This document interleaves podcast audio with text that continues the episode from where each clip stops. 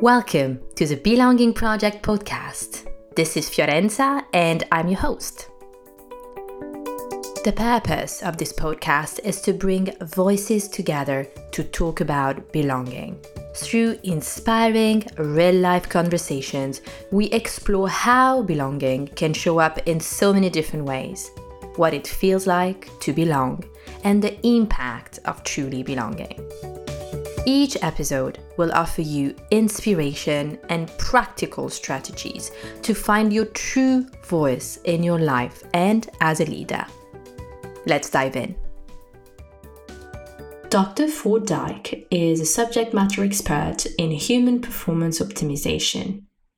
Dr. Dyke collaborates globally with high level performers such as corporate executives, elite athletes, physicians, academicians, first responders, and military personnel.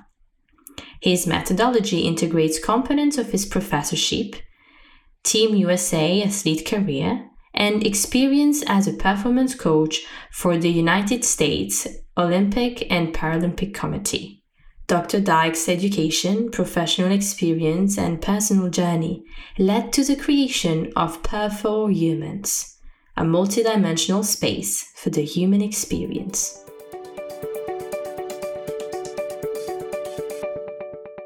Hi, hi everyone, and hi Ford. Welcome to the Belonging Project podcast. How are you today, Ford? I'm doing very well, Fiorenza. Thank you for having me on. I really appreciate it. I'm stoked for the conversation. Of course, it's a pleasure to have you. And maybe we can get started with a little bit about you, your your journey, your your story. How does that sound? Sounds great to me. It's uh it's an interesting time. I'm actually headed back to my roots here next week. So good timing on asking me my origin.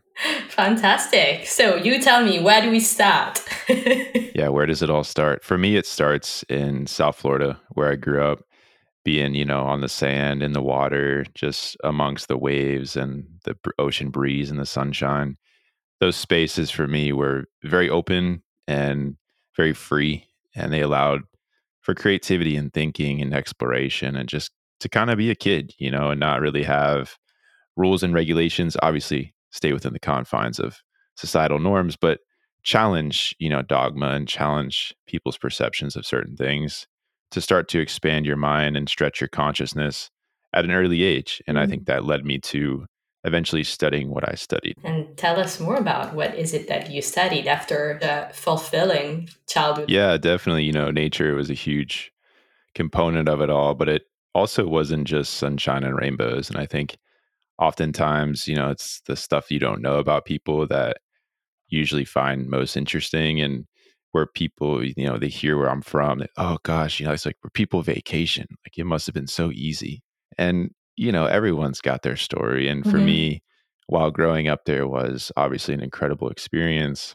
You go through stuff that really challenges you physically, but also emotionally and spiritually and cognitively. And that eventually pushed me to study psychology because of the things that I was experiencing at such a young age. My parents got divorced when I was really young. I saw my mom take care of all the kids at the level she was taking care of them at. And, you know, being the youngest of four, you kind of just sit back and almost learn through osmosis and observation. And you're so young, you can't conceptualize it, let alone articulate it. But for whatever reason, subconsciously, it drove me to study consciousness, psychology. And that's what I started with as an undergraduate student, trying to figure out what was going on between the ears, what's going on above the shoulders, and how are we interfacing with each other as humans? Because we're one of the only animals that are aware of our own awareness, mm-hmm. cognition. But for me at, you know, 17, 18, 19 years old, I figured, all right, I'll just go to college, study psychology, and just kind of take it from there. Little did I know, I never would would have left school, like literally leave school, all the way to graduate school and into professorship. So it's been a hell of a journey, but you know, I think there's part of me that understands I didn't really have much control of it. I think it was already kind of laid out for me. I'm actually fascinated and huge respect to kind of choose, right, to study psychology after having had some challenges and difficult moments. Um, how did you know that you wanted to be in the field? I, I don't think I did, Fiorenza. I think it must have just spoke to me or it just made me feel a certain way. You know, at 18, when you've gone through what you've gone through, and then I sustained a series of head injuries because of extreme sport, your frontal lobe is forever changed. And, you know, I, for me, just studying what I was studying, you're kind of, you're so in the moment that you don't even understand, like, what is this going to do? What is this going to turn into? What is this going to be eventually? Mm-hmm. I had no idea.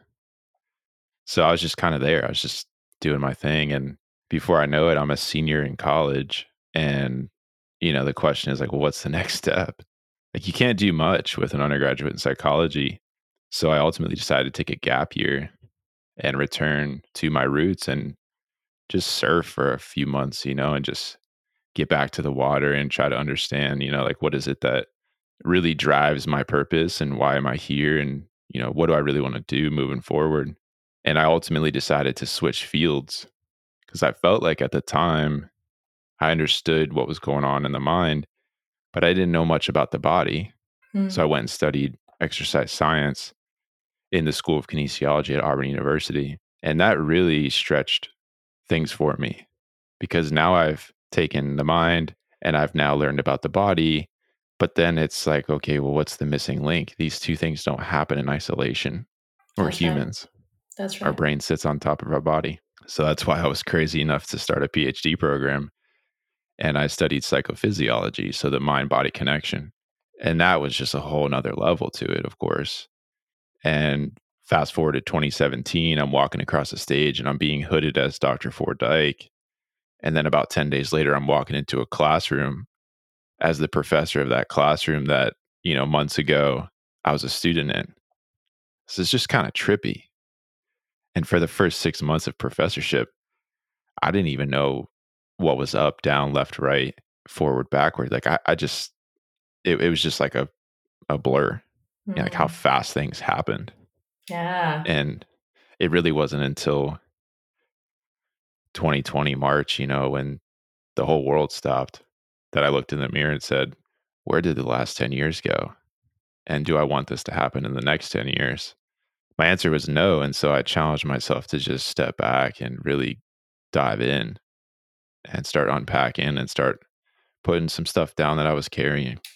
And you have your own podcasts. You have, I think, two podcasts, um, several projects that you're working on that you that you are very passionate about. I'd love to maybe to yeah for the audience to know a bit more about that as well. Well, it was part of that reflection of you know what's the last 10 years like what what happened and so i challenge myself what can i make what can i create as a vehicle to push this information outside of academic classrooms so i realized well maybe i can use other vehicles other modalities like podcasts like multimedia channels youtube linkedin etc to push information out to the world that may not have access to it unless they were in an academic setting, paying tuition, having access to certain professors. So everything I do is free. I don't get paid. I'm an independent podcaster. I'm not a multi-million dollar YouTuber. You know, I'm out there using these vehicles as platforms to provide information and knowledge and to disseminate it for people that in my opinion need access to it because there's a lot of information out there that isn't very good. Mm-hmm. And I studied at a super high level and I hold myself to a high standard. And I figured, why not build something that people are going to find credible and have some validity behind it? Mm. And I very much resonate with what you shared there the importance of having independent platforms like yours and also the belonging project podcast which you know is also uh, an independent platform and very much the idea was to create with the belonging project podcast to create a platform where people could share their own experiences with belonging but also providing some informational content from experts on topics related to to to belonging um, I'm going to share probably a little bit of a um, sneak peek into the future here, but there is an episode coming on psychological safety from an expert on the field. And just because it's so linked with belonging that I kind of felt that, that drive, if not urge, to, to have one, um, one deep dive like that. Well, first of all, I wholeheartedly respect what you're doing with your platform and know it's not easy and know it takes a lot of work, a lot of time, a lot of resources. So, hat tip to you because thank you so much. It's impactful, you know, and you're able to influence a lot of people, which is exciting. So, maybe shifting gear a little bit onto belonging. I'm curious to to know what comes to mind. Maybe it's a it's an experience. Maybe it's something else maybe it's ideas uh, what comes to mind when you when you hear belonging belonging to me fiorenza is is human and i mentioned earlier that we're animals because we are and i think we lose sight of that i was telling you at the pre-call that we were in yellowstone recently and you're in a national park and you're amongst some pretty amazing creatures and the question that comes to my mind as I'm there is who's looking at who? Who's visiting who right now? We're in their space. And I'm looking into their eyes and intentionally trying to see if they're looking back and maybe thinking about what are they thinking about. And you know, as humans we say, well, we have the most developed cortex and we're the smartest and we're the most powerful and we're the and all this stuff and it it kind of comes from an egotistical view on the world. Like we're the top of the food chain. Okay, are we really though? Because we're in this park and they're telling us, hey, grizzly bears are on patrol. You got to carry bear spray. If they attack you, spray them in the face. I'm thinking, if you're getting attacked by a grizzly bear, you did something wrong. Like you didn't take the warning signs that they probably gave you to get out of their house, right? They don't have locks on their doors. They don't have fences. They don't have security cameras and lights and all this stuff that we have. But at the end of the day, we're all animals. We're just domesticated more so than other creatures. And with that domestication, I think we lose sight of our impact on the world. We separate ourselves from nature. We build walls, we put up roofs, we have shelter, which are all great things, but we're really disconnected from the planet. And with that, I think we lose a sense of belonging because we find ourselves in isolation. And if anything has taught us anything, it's the last two and a half years when the world stopped and healthy people were asked to be in isolation, which doesn't make sense to me. But we learned a lot about that. Ideally, we learned that we need connection we need to be in community. We need to learn from each other and share with each other. And yet, a lot of us were in fear fear of the unknown. And so we didn't leave our house, we didn't leave our shelter. We were afraid to interact, we were afraid to touch, to be in presence of others. Animals don't do that. Animals understand community, understand connection. I think uh, animals understand their purpose. But for whatever reason, this frontal lobe that we have that's so advanced and makes us who we are, I think it sometimes gets in the way and can become a double edged sword. Mm-hmm. Do you remember the first time maybe when you were in a group or you were in a type of setting where you were like, this is really speaking to me? This feels like I can belong here? That's such a good question it had to be the first time I saw the band Soja, and I've sent you some of their tracks before. You did. It's S O J A. They just won a Grammy and uh, scheduled to see them next week down in South Florida, which I'm pretty pumped for. It was about 15 years ago. The first time I saw them, you know, they were they were not the band they are now, and they were just getting started, and there were about six of them on stage. There's now eight of them, and as I stood there and they came onto the stage and they just started playing, and it sounded like the CDs that I had been listening to. Probably dating myself saying CD. the MP3 track that I was playing. I really understood in that moment that music is bigger than a lot of things on the planet because music connects people. Mm. Music is that universal language. You can play a track from a different spoken language, but you'll still move to it. So music is universal, but movement is also universal. And music makes humans move. And with that, I felt like I belonged because I was listening, I was moving, I was connecting, I was understanding. And I realized that it's bigger than me. And that's a super powerful feeling that you can capture just at a small concert. This is so powerful. I never thought about music in a way that it transcends language in a way, right? You can be next to next to another individual and they're talking totally different language than where you are and maybe the song is in a language that you both don't understand but you can still be moved and i think we've all i think there's very low risk in saying that we're all been we've all been moved by a song already in our life, hopefully. That's my hope.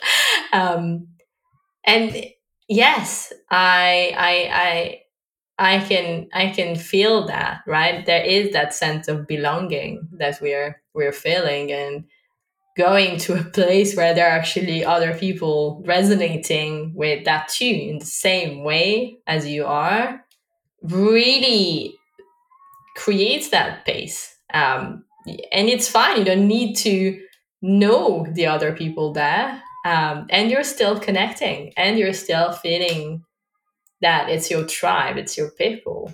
Um, and all that thanks to music, thanks to maybe a song. Yeah. I think what's cool about it too is even if you were to take lyrics out of the equation and it was just music, mm-hmm. instrumentation, mm-hmm. people are still going to move. Yeah. And even if you take hearing out of it, so you take a deaf person and you mm-hmm. play music for them, their sensory receptors pick up on the vibration of those frequencies different than a hearing individual, but they still understand that it's music. And it wasn't until I got to grad school and I started studying the body, start studying human physiology, where I realized that the heartbeat has a certain frequency to it, and so does the brain. We're electromagnetic. And when those signals are emitted, and music comes out of a speaker and they align, you've got some pretty cool harmony there. Mm, that is so, that's so amazing. Yeah. Thank you for bringing this perspective. Um, you pulled it out of me. You asked, you asked a good question. So thank you.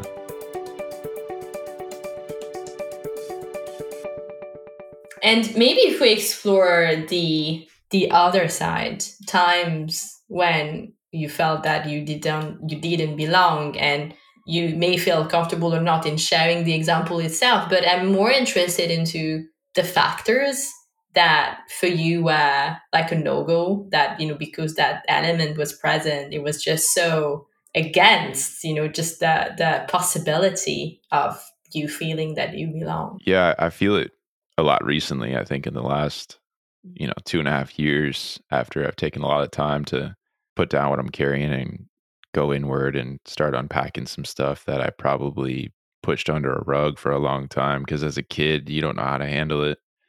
You know you don't have the aptitude you don't have the bandwidth to try to process the things that occurred to you.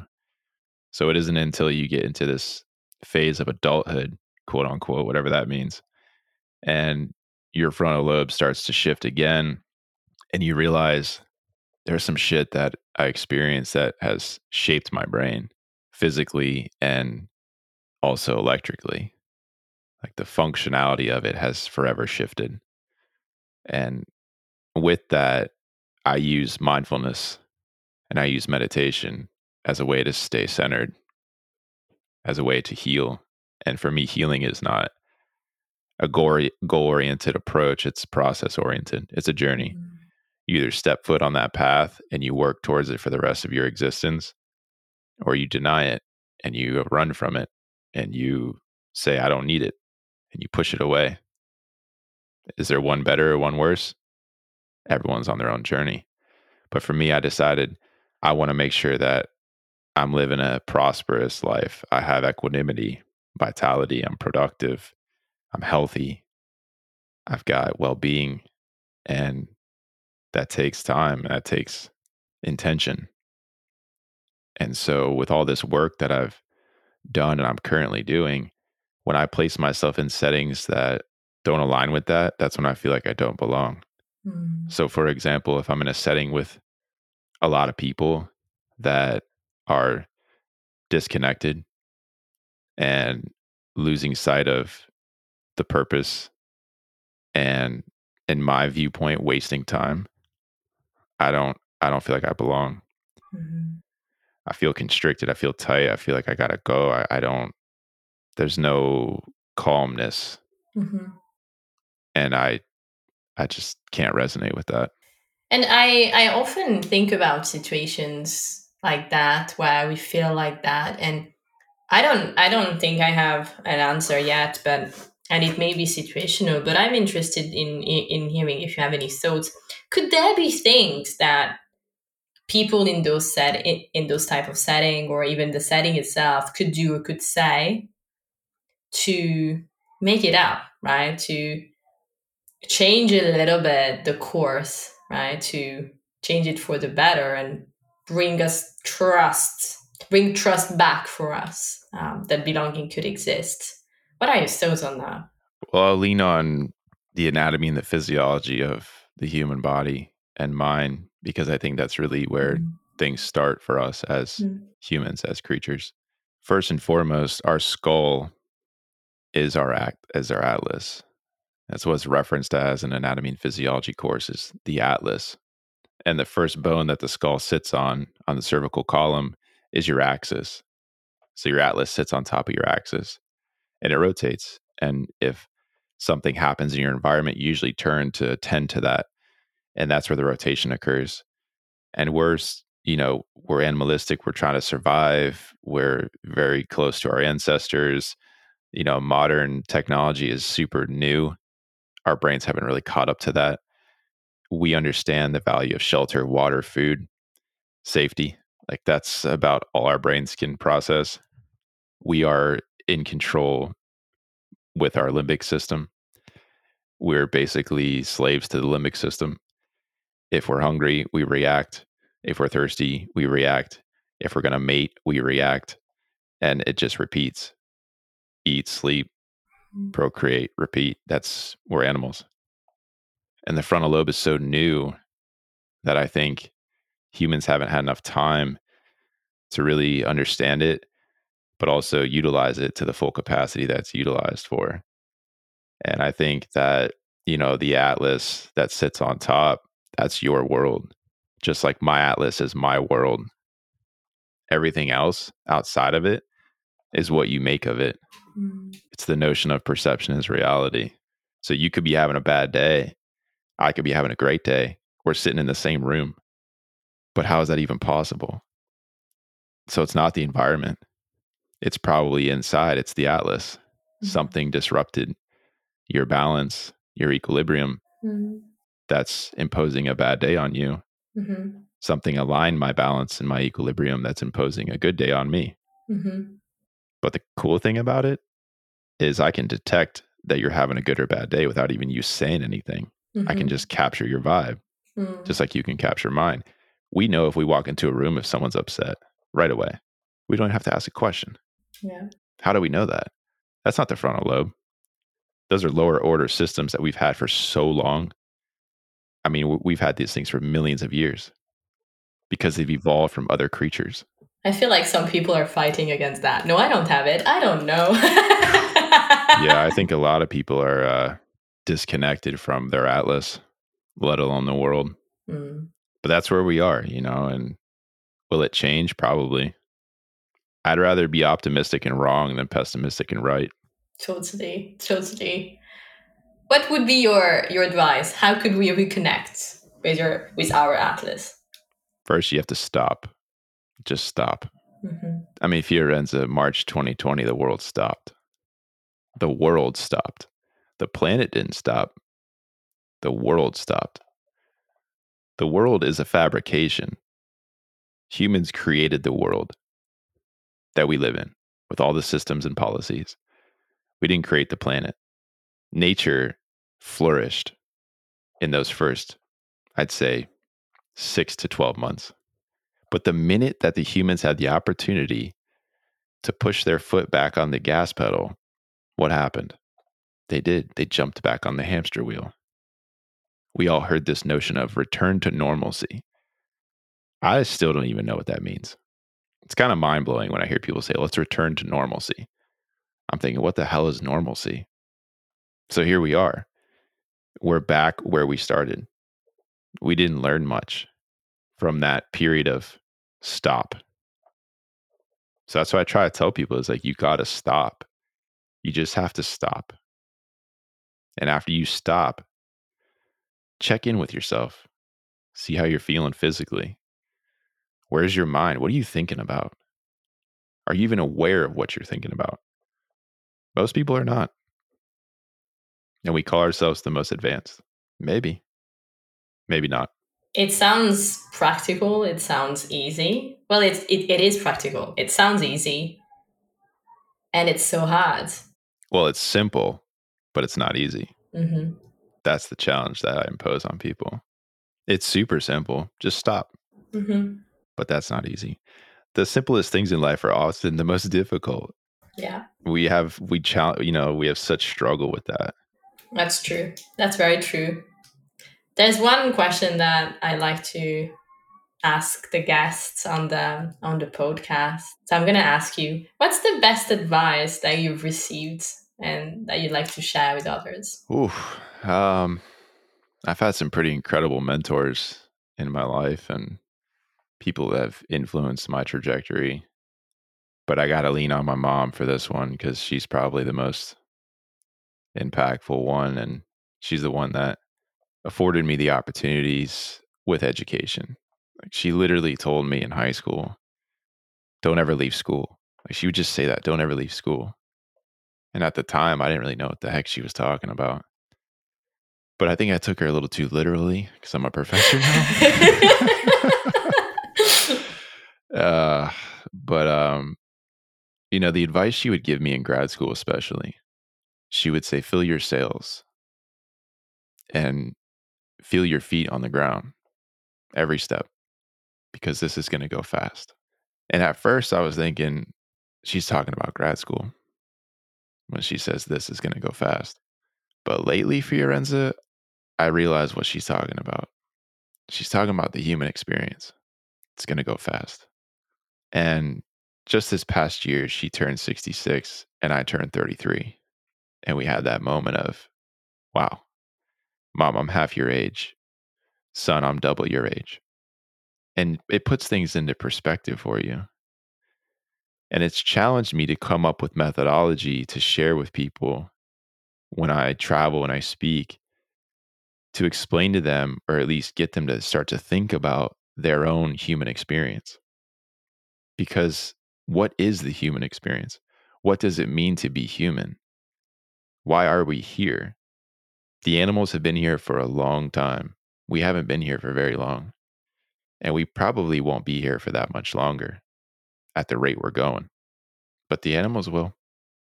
Mm-hmm. The planet will recycle. We call ourselves the smartest. We call ourselves the most advanced. Are we, though?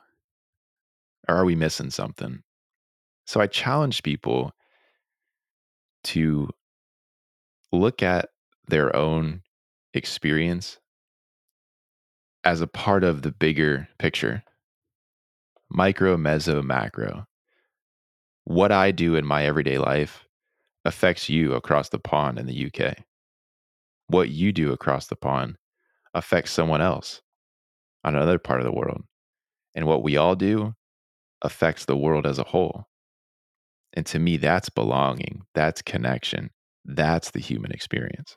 Thank you. Thank you for it. This is this is gold. I love it. And I actually love that you took your your mom's advice literally because then you know otherwise you wouldn't have we, we wouldn't be here today so yeah, yeah. exactly literally would not be sitting here if i wasn't yeah. taking you know taking that seriously thank you for it you're such an amazing guest thank you for being on the podcast with me i appreciate that it's a it's a huge honor I, I like connecting with people that are pushing pushing the norm, you know, and what it means to be human. So thank you so much for having me on. I appreciate it.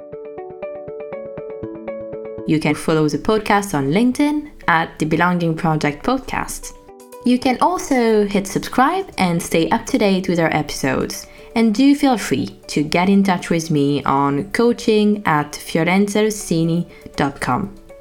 Thank you again and see you next time.